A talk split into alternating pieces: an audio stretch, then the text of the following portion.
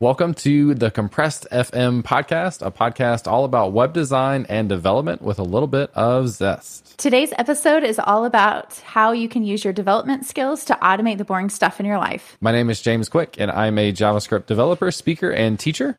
Hello, my name is Amy Dutton, and I'm a senior UI UX designer and front end developer.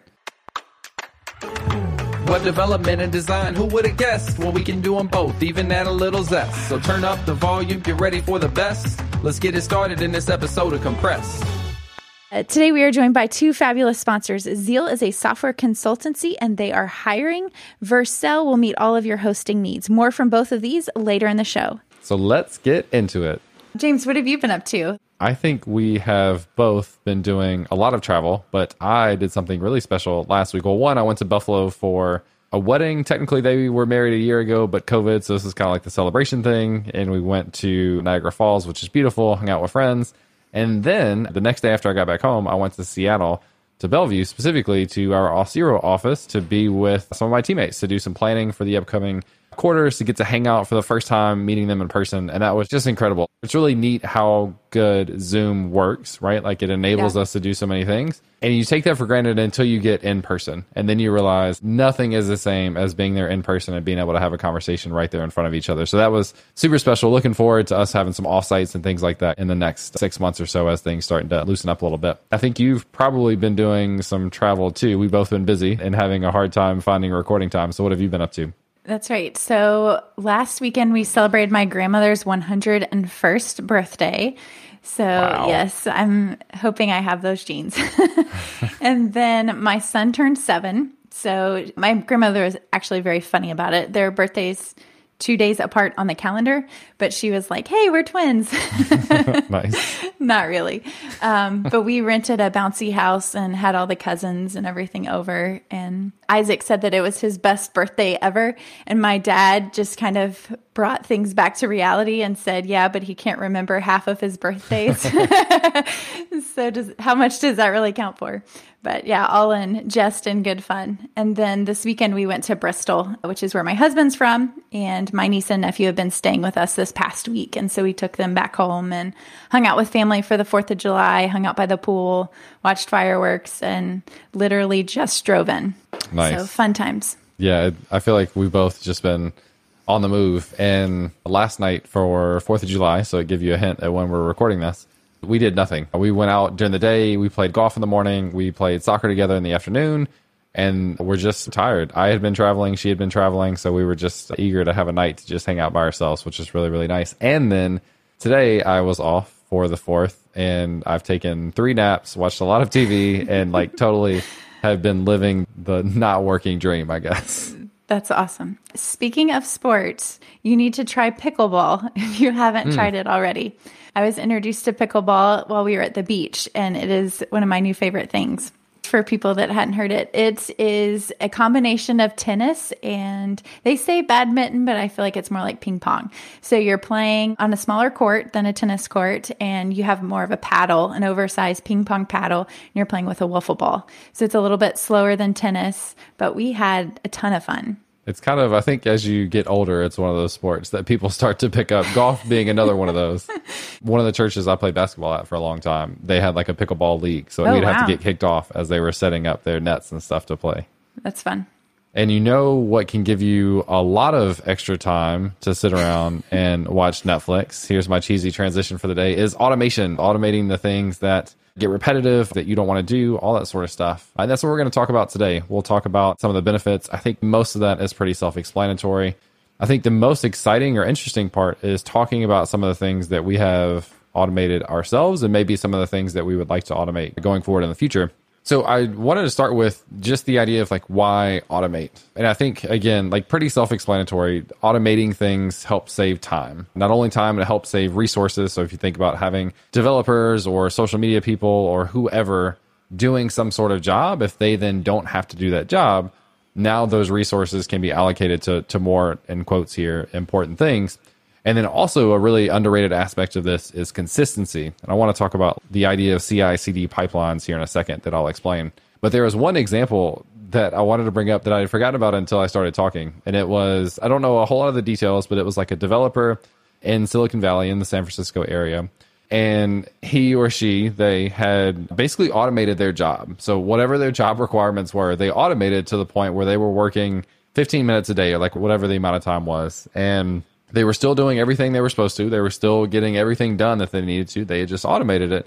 And they got found out. They hadn't told anyone. They weren't upfront about not working. And the managers found out and then fired the person, which is a really interesting thing because they still got their job done. It doesn't make them any less valuable because they were the one to come up with the automations.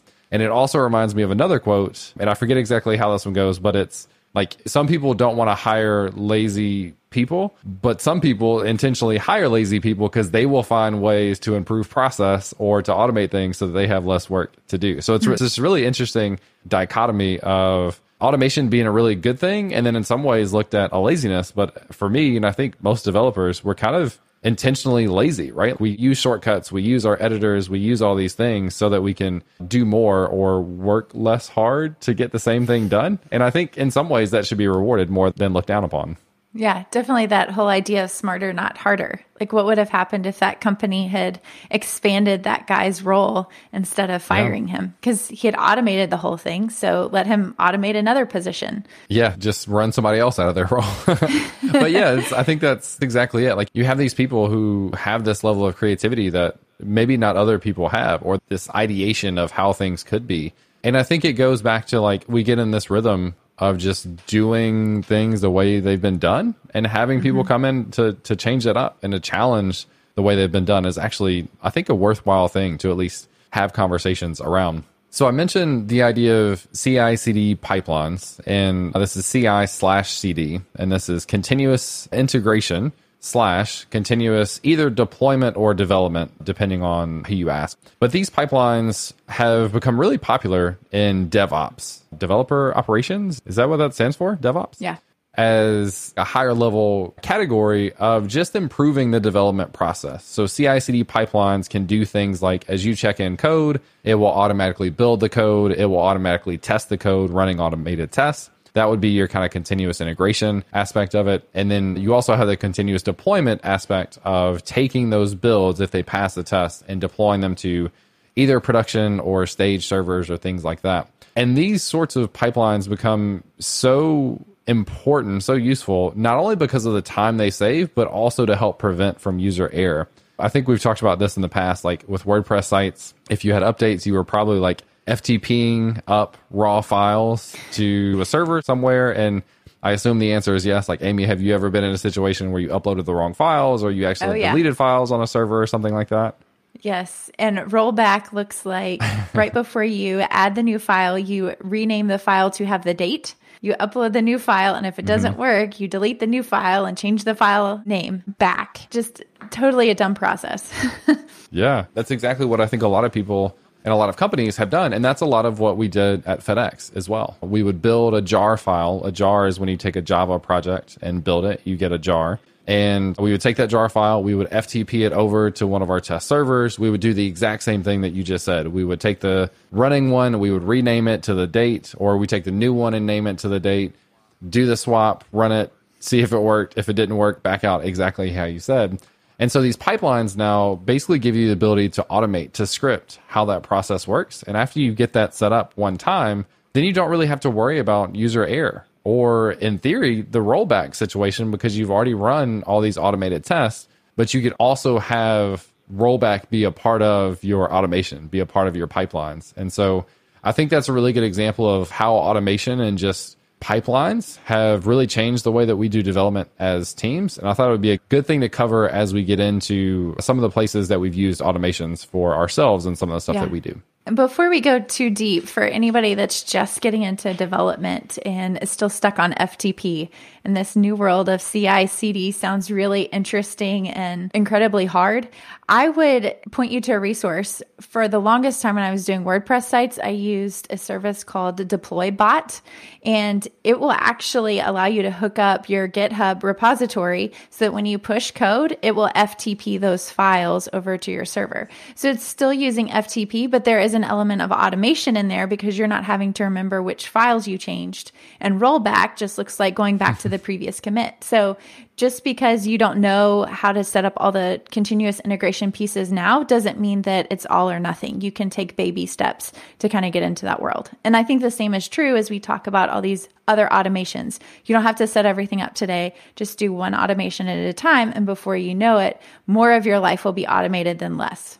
Yeah. And I'm really glad you brought up that example because that's exactly how things like Netlify work mm-hmm. as well, right? When you create a new site in Netlify, you connect it to a GitHub repository. They're actually doing some sort of file transfer. FTP is file transfer protocol. I don't know if we said that, but they're actually transferring those files from your GitHub repository over to the Netlify servers and then basically turning on the hosting for them or redirecting domains to them or whatever the actual process is.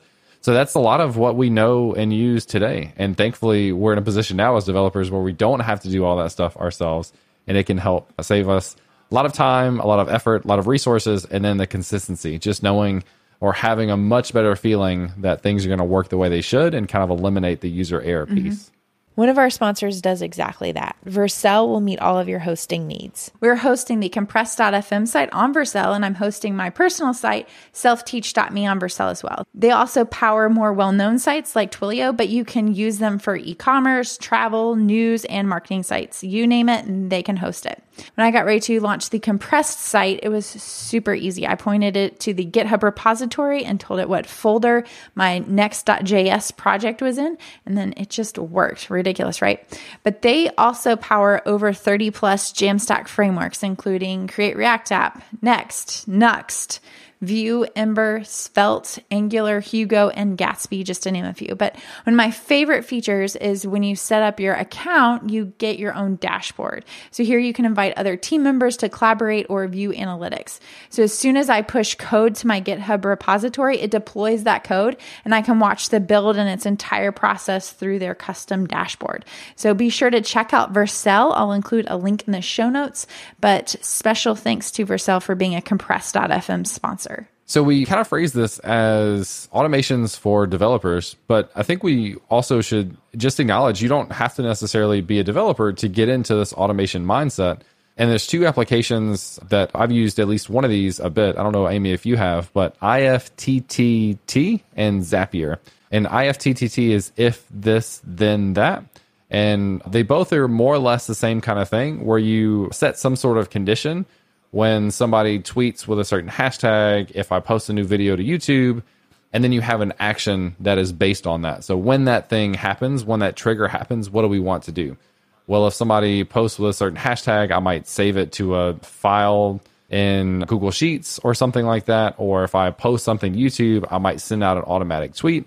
Those are two no code options. So you don't have to know any code to be able to set up some automations yourself. Have you used either or both of those before? Yes, I used If This Then That a long time ago. Most of the automations I've run recently have been through Zapier. And I have several set up for various sites and productivity tips, actions, automations. Yeah. Do you want to share any of those now? Oh, no. Just keep them. no shares for me. the end. Thanks for listening. Uh, just kidding. So, probably the biggest one that I use with Zapier is if somebody fills out a form, I'm using Kwes Forms, I will have it send me a message in Slack. I've set up another one where if somebody registers, they get added to a particular membership tier. So, the cool thing about Zapier is it has probably just about any application that you want hooked into it. And very easily, you can select the app and then select the action. And you can also do more complex stuff by adding conditionals. You can set up essentially a cron job. A cron job is something that you run in a scheduled interval. And so Zapier will let you say, hey, every hour or every day, do this. So the possibilities are literally endless. Yeah, it's so amazing how good those platforms are at integrating with other platforms because this may seem a little far fetched, but I've had this idea for like a talk, a demo of uh, Rube Goldberg machine. So Rube Goldberg machine is when you connect a bunch of seemingly random things to each other, and by rolling a ball down a slide, it hits dominoes. The dominoes fall over. They knock over this lever, which then like releases this other thing, and this other thing hits like it just keeps on going. And that's kind of in some ways we talked about this i think before like the jamstack is kind of like that. We're picking all of these different services out there and then combining them ourselves. Instead of writing all the code to handle forms we could use something like Kwes forms. Instead of doing image manipulation or transformations we could use something like cloudinary. And we start to just put these pieces together. So ifttt and zapier. Zapier is probably the one i would use going forward as well. Help kind of take that process on for you and make it really accessible for you to do that without having to write any code yourself. So, another no code thing that might get overlooked pretty easily is a checklist. And I know this sounds really dumb because there's not a lot of tech behind it, but there's a book called The Checklist Manifesto, and it talks about research that was done behind hospitals and even flight simulation. But you have situations where experts were missing very simple steps. And it's just in that moment, it seems so routine that it gets overlooked. And so they were able to dramatically cut down on deaths, even in hospitals, by just having a simple checklist that a nurse could say, Did you do this? Did you do this? And I've found the same to be true even within my workflow. Obviously, I'm not saving a person's life every day, but with my YouTube videos, for example, or even this podcast, I have a checklist that I go through to make sure that all my bases are covered and that I do everything necessary in order to get that YouTube video or podcast published. The next step would be to automate that and have the computer do that. But even just having a written list increases the bandwidth in my brain because I'm not having to remember these little tiny steps. And that's the whole point of automation, I think, is to give your brain more bandwidth. Yeah, absolutely. And I think you went down a perfect place with the checklist and then getting into YouTube videos because I've got a couple of examples that are relevant to me with my YouTube videos in terms of sponsorships and then with streams that I do. So I do the Learning Quick streams, James Q Quick on Twitch. Amy was on the channel several months ago. She was on the stream, so you can find that on YouTube actually if people are interested. But I do these weekly live streams where I have a guest on and we talk about something that they know that they can kind of teach me or help me learn about, or we can just have a casual chat. And I wanted to help automate as much of these things as possible. There's kind of a lot that goes into setting that up, just logistically reaching out to people, confirming a date, creating cover images, promoting them on Twitter, that sort of stuff. So I've got a few things in here that I did to help kind of automate that process. So the first thing is I've got a form in Airtable. You'll hear Airtable pop up several places in this episode. And I use Airtable to store all the metadata for my YouTube videos, for my live streams, for sponsorship requests. I've really started to try to organize myself in Airtable. And you can create these forms that are publicly accessible, just like Google Forms. And you can send people there to fill out those forms, and it creates a record for you in your Airtable database. So I created a form for guests to come on the live stream. So name, email, link to a profile picture, idea or title for a stream, any extra details, that sort of stuff. And then also have another form for sponsorship request. So anytime someone wants to sponsor my channel, I say, hey, can you go fill out this form? So I have a centralized place where I have contact info, what they're interested in. I can mark down how much the sponsorship is for and just kind of keep all those details together. And one of the cool things inside of Airtable that you can do, Airtable has automations built in. So you can check, like, hey, if a record is, let's say there's a publish date of this Friday, I can set a record that says, hey, a week after the publish date, go ahead and archive that record. I no longer need it in this specific view. Move that to a different view. So I've got lots of different little small things like that, including automatic emails or notifications with new records. So if someone fills out a live stream form or the sponsorship form, I can have it send me an email. That way I know to go and look and see that information. And that's super easy to use. It's just like we talked about with IFTTT and Zapier you do a condition when this thing happens. What's the action? Well, I want it to send me a notification, which works out really well. Now, the really cool thing with Airtable, and I think a lot of this, at least from my perspective, will revolve around Airtable. But the really cool thing there is you can combine the no code automations with your own code automations. So we talked about a few that you can do uh, no code, and then also you can have a button on a record that will trigger a certain block of code. So if I have a record for a live stream with Amy coming up, I can click a certain button, and the automation that I've set up is to generate the cover image for that live stream. So if people are curious what these images look like, you can go to jamesqquick.com slash streams and you can find some of the old streams on YouTube. You can look at these on Twitch as well. But basically what happens is I need to have an image of me, an image of the guest, a title for the stream, the name of the guest, the guest title, and then a date as well. I need all that information, but none of that stuff really changes. So I don't really want to create a new one myself by hand. I wanted to set up some sort of way to automate this stuff. And so with the form that they submit, they send me all of that information their name, their title, the title of the stream. They send me a link to their profile picture. And what I would do is click a button inside of Airtable, which triggers a script, then JavaScript. The editor inside of Airtable actually works really, really nicely. That script will send a request with that information to a serverless function in Netlify. Serverless functions in Netlify are like my catch all for I can do almost anything there. So it'll send a request to a serverless function running in Netlify. That function will grab that information. It will then use Cloudinary. I think we've talked about Cloudinary a bit on the podcast, but Cloudinary is a service that can do image transformations and image optimizations. And the transformations means you can add on images and text onto an existing image. So I have like a base template for the stream cover image. And then by adding on the guest title, the guest name, the date, their image, and then the stream title, I can generate that final image inside of Cloudinary and basically return back a link to that image. Because Cloudinary works with the URL based transformations, which means you have a URL for the image itself, and then you can kind of finagle the URL to change the width and height, or to change the format, or to do these additions of text and images on top of it. And so the outcome of me pushing the button inside of Airtable is it returns back the URL for the newly created image. It then saves that image inside of the Airtable record so that when I go and view this record for the stream from now on, I can actually see that cover image. And it also gives me the raw URL that I can use if I need to, like the one from Cloudinary. Because what I can do with that one is I could change out the width and height if I wanted a smaller resolution image by just transforming that URL just a bit. That's awesome that it does all that. I'm curious, how long does it take to run that script? The script, second, maybe two. The interesting thing with Cloudinary is any transformation you add to an image, they create that image and then cache it for you. So if I were to do one of these images with click the button, send the information off to the serverless function, it will be creating that image for the first time. It takes maybe a second. It's almost really not noticeable, especially in terms of like being a problem. And if I were to use that URL again that includes the transformations, it's already cached that version of the image. So it's going to send it right back to me. And also means in Cloudinary that you're not being charged for another transformation after you've already transformed it and they've cached it. So it's like nice. you take that one time hit and then that image is just readily available whenever you need it.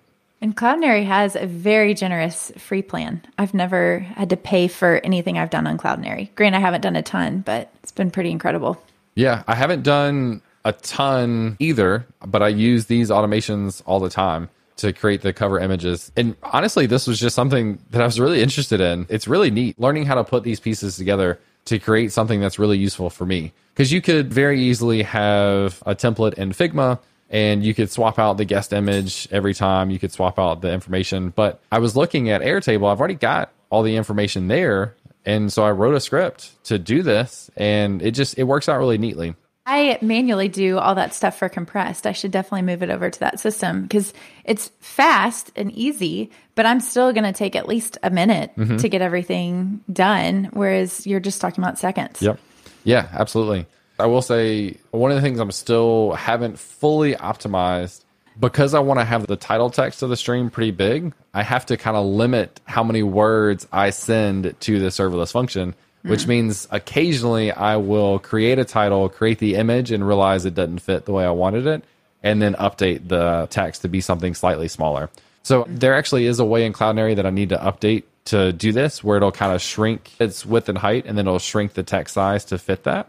So I might nice. experiment with that in the future to have that be a little better fit. So I, I, definitely have had some manual like recreated again with a slightly different title, but for the most part, I click that button and it's done. Mm-hmm. That's awesome. I do want to explain serverless functions for anybody that's not yeah. familiar, because for the longest time that was over my head a little bit, but that's just JavaScript that's running on the server. I'm assuming you're ready in JavaScript. Yep. Yeah. So it's it doesn't have to be anything crazy. I know it sounds really fancy, but for a lot of us, we write JavaScript every day. All that is is having a function that runs on the server. And the serverless aspect of that is a misnomer. There, in fact, is a server that the code is running on, What it really means is from a developer's perspective, you don't have to care about that server at all. So, what you can do in your project is you can have a folder that includes your serverless functions. Each file will have a function definition in it, and it will match whatever format the host provider is looking for. And then you do whatever you would, like if you were building a regular REST endpoint in Node and Express. It looks almost the same, except it's not actually running in Express. It's just running Node that your host provider takes care of. Again, you don't have to care anything about the server itself. You just write a function and that basically becomes your endpoint. So it's less maintenance, it's less things for you, the developer, to think about. And it's quicker and easier to just get set up with backend functionality and not have to worry about the entire server as a whole. And there's a couple of things for people to consider. Serverless functions, there's no in memory storage, so you can't track sessions or anything in memory because serverless functions spin up and then go away. So you can't hold any data like that, although probably best practice is to not do that regardless of using a full node server. So there are some quirks, but in this case, it works so well to just quickly and easily set up some endpoints for you to work with. Building on the creation of the cover images for the streams, there's an escalation of that that I had to take care of from an automation perspective. So, Amy, you and I both have used Sanity IO in the past for headless CMS for our data storage for our sites. That's what I'm using on my personal James Q Quick site. And I store my blog posts, I store information about streams, I store my previous talks, all that sort of stuff lives in Sanity and then gets included on my site at build time in my Gatsby site. So at build time, it go and grabs that information and then statically generates all the pages and information that comes from Sanity. So my dilemma was I'm taking in this information from a form in Airtable. I'm getting all the information there. I'm generating the cover image, which saves it into Airtable as well. But then I was needing to copy all of that information over to Sanity so that it could be readily available in my website. I realized, hey, this is another example of I probably shouldn't be doing all of this stuff manually if I can go ahead and take care of it myself. So this is a very similar process. I think this is so neat. Again, in Airtable, I can have a button that triggers a script. Inside of the script, this is just JavaScript. It takes the data out of that record, almost the exact same data that we used to create the cover image. We take almost that exact same data. We send that again to another serverless function. Inside of that serverless function, it connects to Sanity it will either create a new record in Sanity if it doesn't exist already, or it will update the existing record with this information about the stream from Airtable. And I don't think I have it set up to automatically kick off a build for the site, but then I would do a build of my site to make sure that that new information is displaying correctly and included on jamesqquick.com. That's so cool. Insanity's API is incredibly easy to work with. Like I was amazed how easily I was able to update stuff with the Compress site using their API. I thought this kind of goes along with my misconception of what a serverless function is, but I thought a Node app would be incredibly difficult to write, a command line app. But when I was working on the Compress site, I didn't quite finish this code, but basically I used Descript to edit the podcast and that will give you a transcript of everything that we say. So I wanted to be able to put that on an individual episode page so that if somebody wanted to just skim it or even SEO purposes, all that content's there but it's formatted in a slightly different format than what I designed. But with even a Node app, you can transform that data. And with Sanity's API, I could basically just send the command line, this is my file, and then it would create that transcript format in the way that I needed mm-hmm. it to be on that entry. So instead of me spending literally hours trying to format a transcript, it would do all that for me. Yay. I love yeah. it. Yeah, that's like the automation stuff doesn't necessarily i mean it doesn't have to be that complicated per se from a code perspective right, right? it just has to solve a problem after talking about this i bet you start to think about that with the things that you do on a daily basis and you start to realize mm-hmm. like hey there's a lot of opportunity for automation i just need to sit down and spend a little time and i think that's another thing too like i'm a little automation trigger happy i want to automate everything just because i think it's fun i feel like i'm mm-hmm. able to really solve problems as a developer but a couple things to keep in mind it takes time to actually set up the automation. And so you have to gauge what's the time that you put in versus what's the time and effort and resources and things that you save if it works. And then how do you maintain it? I mentioned earlier doing the automations, the serverless function that does my cover images. I've had to tweak that on and off again. And I've been in a situation where I've tried to create it, the text didn't fit the way I wanted. And then I had to do something manual to get past that for the time being because I didn't have time to sit down and update the code to do exactly what I wanted. So there's obviously trade offs. In that specific scenario, it's 100% been worth the time that I've put in. It's not 100% perfect. There's still things to update and add, but that's something to consider. It's just how much time does it take to get to the initial spot of it's working? And then if you have any updates or tweaks and stuff, do you have the ability to take that on in the future as well? Sure.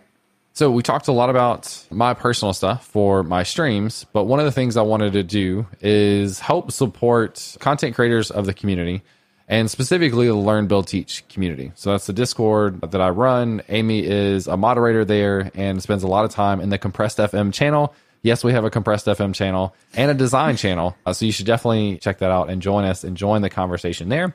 But one of my goals this year was to spend more time supporting other creators. And so I had this idea of there's a lot of people in Discord that they write articles, they do YouTube videos, they do live streams, they do all the things that Amy, you and I do a lot.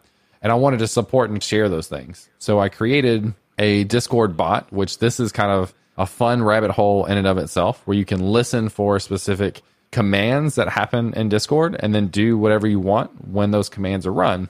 And so I created a share command where people can share things that they've created. So you run the share command and then a link to a blog post, YouTube video, etc. And what that does is it saves that record in a table for me in Airtable.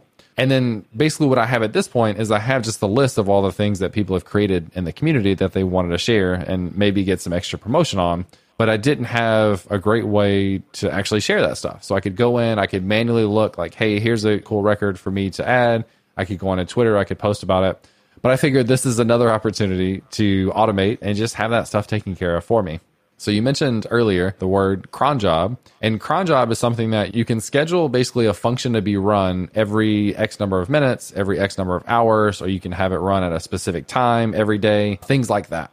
And so what I did as part of my Discord bot, which actually is a full node server and it runs in Heroku, I created a cron job. I forget the actual package, but it's like cron JS or node cron or something like that. And I created the cron job that will go and look inside of Airtable. It will grab one of those articles or things that people have shared and it will tweet it to my personal account and it will use a template that says like go check out X article by this name from the Learn Build Teach community. And so that's been running every night for the past couple of months so far. There is one piece that is a little bit manual. I don't want to just automatically assume, although the people in the server are fantastic, I don't want to automatically assume that no one ever is going to post something that may be inappropriate. So I have a little bit of moderation set up for that where I have just the checkbox. So inside of Airtable, occasionally I'll go on, I'll scroll the list and I'll hit the checkbox for the property that is called tweetable and if that thing is tweetable, then the cron job will pick it up at night. It will post it to Twitter and then it will mark it as tweeted, which is its way of knowing that it shouldn't tweet that thing again. So it's been really neat. That was a fun thing to build. It's been tweeting people's articles and videos and things for the past couple of months. Been working really well. And now I get a way to support people in the community. And the only thing I have to do is once a week spend five minutes to scroll through the list and just mark things as acceptable to be tweeted. That's awesome. So I feel like this has been a lot of me talking, but hopefully, like the excitement that I have for automation is coming across for people. I'm taking notes. The wheels in my brain are just spinning. Like, what can I automate? Once you start to do it, you realize there's there's tons of opportunities. I love how you've just really hacked Airtable. Mm-hmm. I use Notion for so many things, and within the last month or two, they opened up their API yeah. to be able to do a lot of these automations. And I've seen YouTube videos of people talking about it, but I need to pull the trigger and actually hook some of those up. Yes, I will highly encourage you to do that. I will watch the video when you do. If people are listening and you want Amy to create a video on the Notion API, let us know on Twitter, the compressed FM handle on Twitter, tag us both, and put some more pressure on Amy to create the amazing content to do that. I already have some pressure from our productivity episode, which you should check that out to talk about how I use default folder X and Karabiner. Nice. Yeah, and those make for great shorts on YouTube. So I've done short videos, mm. but specifically like a short that's like a minute or a minute and a half or something. People have had some success with those. So I want to try some of those out. And that's a perfect mm. opportunity for just the 45 second to a minute. Here's how I use this really quickly. Oh, that's a great idea. Yeah. Because I have my series planned out. I don't want to break my series, mm-hmm. but that would be a great way to just stick something in. Yeah, absolutely. I'll give a quick plug for one of our sponsors, Zeal. Zeal is a software consultancy and they are hiring. So I work for Zeal. Like I said, they're a software consultancy and they design custom applications and develop primarily in Rails and React. They're a remote first company, even before the pandemic. They're based out of Southern Oregon, but I live outside of Nashville and we have team members across the entire country. But Zeal holds a special place in my heart because, as I mentioned, I work there. But I can honestly say it's the best place that I've ever worked. And good news for you, they are hiring. So you could work with me. At Zeal, one of our core principles is bridge the gap. So we've noticed there's a gap in the industry between juniors and seniors. So we want to help juniors level up and achieve that next level within their career path. So with that in mind, I'm going to highlight a particular job that we're hiring for right now. And I'm super stoked about this. It's called the software residency. And this position is specifically for that junior designer developer that wants to be mentored, level up, and eventually become a senior. So this position is all about becoming becoming that unicorn, uh, for lack of a better word, but it's that person that can do UI, UX, and development. So, similar to a medical residency, you'll be partnered actually with me and we'll work together on projects. We'll also be partnering with Learn, which is a coding boot camp, and they'll provide career growth and professional development through one on one coaching. So, I think the whole setup is pretty unique. You can find more information on the website, softwareresidency.com. And of course, I'll include a link within the show notes. Special thanks to Zeal for being a compressed FM sponsor. So there's one more thing that I've 90% automated recently, and that is my newsletter. This again comes from Airtable. So I have a, a, table for newsletters, and I can basically fill out a first paragraph of my newsletter of what the title is and what the first paragraph would be. And then after the first paragraph, I promote my stream for that day. So it goes into Airtable. This is all kicked off in a serverless function. It grabs the first paragraph of here's what the main content is. It puts that together. It then goes and grabs the information for today's stream. So it looks in my stream records and looks for one that matches today's date. It grabs that, including the title, the guest, the image. And then it goes down to the Learn, Build, Teach, Share table and it grabs relevant and recent articles, videos, content from people in the community Similar to how I have a tweeted flag, I have an emailable flag so that I can decide whether or not it's something I might want to include in my newsletter. So it grabs those links and then it does a little promo thing at the bottom. And basically, what it does is it spits all of that out as an HTML page. So, what I do is I copy that entire page and then paste it into Podia, which is where I do my emails. And 95% of it looks the way it should. I had some formatting things that I had to figure out. But for the most part, I paste it into Podia and then click send. So that I thought was really cool because again, I get the way to promote my stream. Oh, another thing is recent videos that I've done. So I've got a record in Airtable for recent videos myself. So I get to promote my stream, my recent YouTube videos, and then content from the community, and then some sort of like call out. Recently, it's been uh, focused on the Compressed FM podcast. Awesome. Yeah. I feel like it's just fun as a developer to use those skills and to automate things that other people may not be able to. Like I think that's just one of the special abilities that we have, and one of the really empowering things that we have as developers is to just see a problem and solve it with code. Mm-hmm, mm-hmm. So one thing, or I guess two things, I was thinking about for the future of things I'd like to automate. One is cross posting articles. So if I were to create an article on my blog, I'd like to cross post that automatically to dev.to and hashnode. I don't know how easy or anything that is. There's a few things that are different on each, so I've got some figuring out there. And then I also, at one point, had played around with setting up automated tweets to promote my stream. So, what it would do is if I create a stream in Sanity, it would then create two additional tweet records that were like a day before and then three days before. And it would promote the stream that way. And I want to get back to doing that just so I can have a little bit of visibility throughout the week to the upcoming stream. Because I think like even if they don't get that much traction, posting about something two or three times in a week gets it on people's radar more. If you only post once, mm-hmm. you have no idea who sees it. So if you post a few times during the week, then I think I've got a better shot at bringing people in. And that's the kind of stuff that like after I had that set up, I wouldn't have to worry about it again. Yeah, that'd be really nice. All right. So as we wrap up the main content here, we can move into our two favorite closing sections. The first is the grab bag questions section, where we take questions from friends and strangers alike of the internet. And we've got one is developer Cam is I think our MVP on questions for grab bag questions. So another shout out for developer Cam for always being a part of uh, the process for us, always being engaged when we have uh, posts and look for questions. We should just have him on. yes, we should.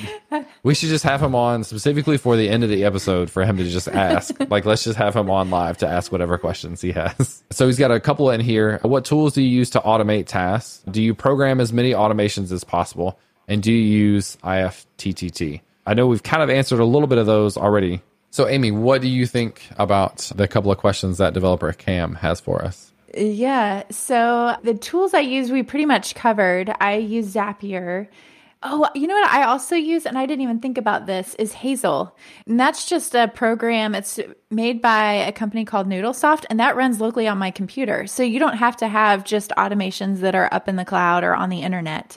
And there's a few that I've set up there for handling files. So it'll dump the trash on my computer after two months. I figure if I haven't looked at a file in my trash in two months, I definitely don't need it. So it'll delete that. And then it will also rename files for me. So anytime I save a receipt as a PDF onto my computer, it will rename that file based on the date so that when I get ready to enter it into QuickBooks, the date has all the files organized correctly. So there's a few automations you can even do locally on your computer. And again, those are no code. I just tell it things to do.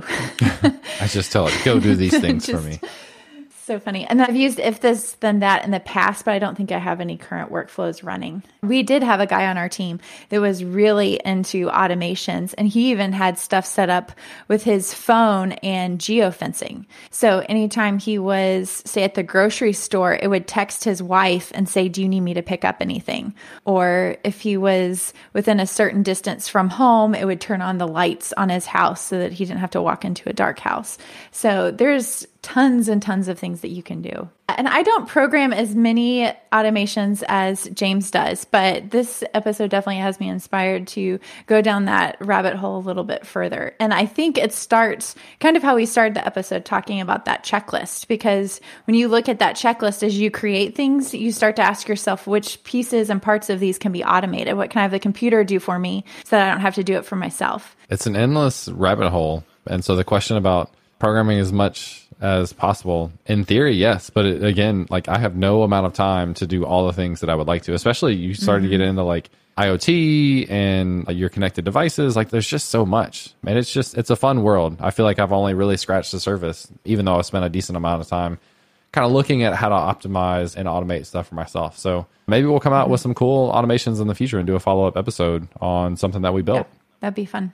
Our last segment is called Picks and Plugs. And this is where we pick something that we like, that we enjoy using, and then we typically plug something that we've been working on lately. So, James, what are your picks and plugs for the week? Yeah, I forgot to mention earlier when I went to Seattle, one of the things that I did is start to build out a recording studio in our office, which I am so excited about. It's a little weird because I've now since come back home and I'm not there to help people use it or anything. So I have to figure out that. But it reminded me of one of the things that's been really helpful for me that was really cheap. It's a tripod stand from Amazon. It's an Amazon Basics one.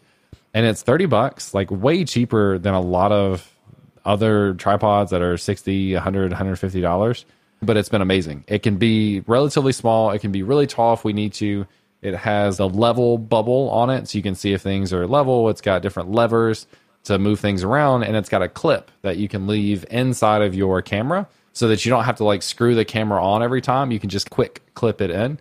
So it's super nice. It's 30 bucks on Amazon. Highly recommended. The link that we have is only for the gold color, it looks like. So I have a gray and black color. So you may have to look or maybe search to see if you can find a different color if you need it. But it's pretty sweet. I highly recommend it if you're doing any sort of video content yourself. And then for picks, I'm going to pick my YouTube channel. This is getting almost down to crunch time in a weird way where I'm approaching 100,000 followers on YouTube, which is one of my biggest goals for myself of all time. So I'm at 85 now, and it looks like in the next couple of months I will hit it. Awesome. Uh, so check me out. Do you get a play button? I, in theory, yes. Again, this is going to be, yeah, this is going to be one of my biggest accomplishments. Like I never, I had this as a goal for 2021, and I legitimately didn't think it was possible. And that's awesome. For me to be approaching that number is just really, really exciting. We're not even done with the year.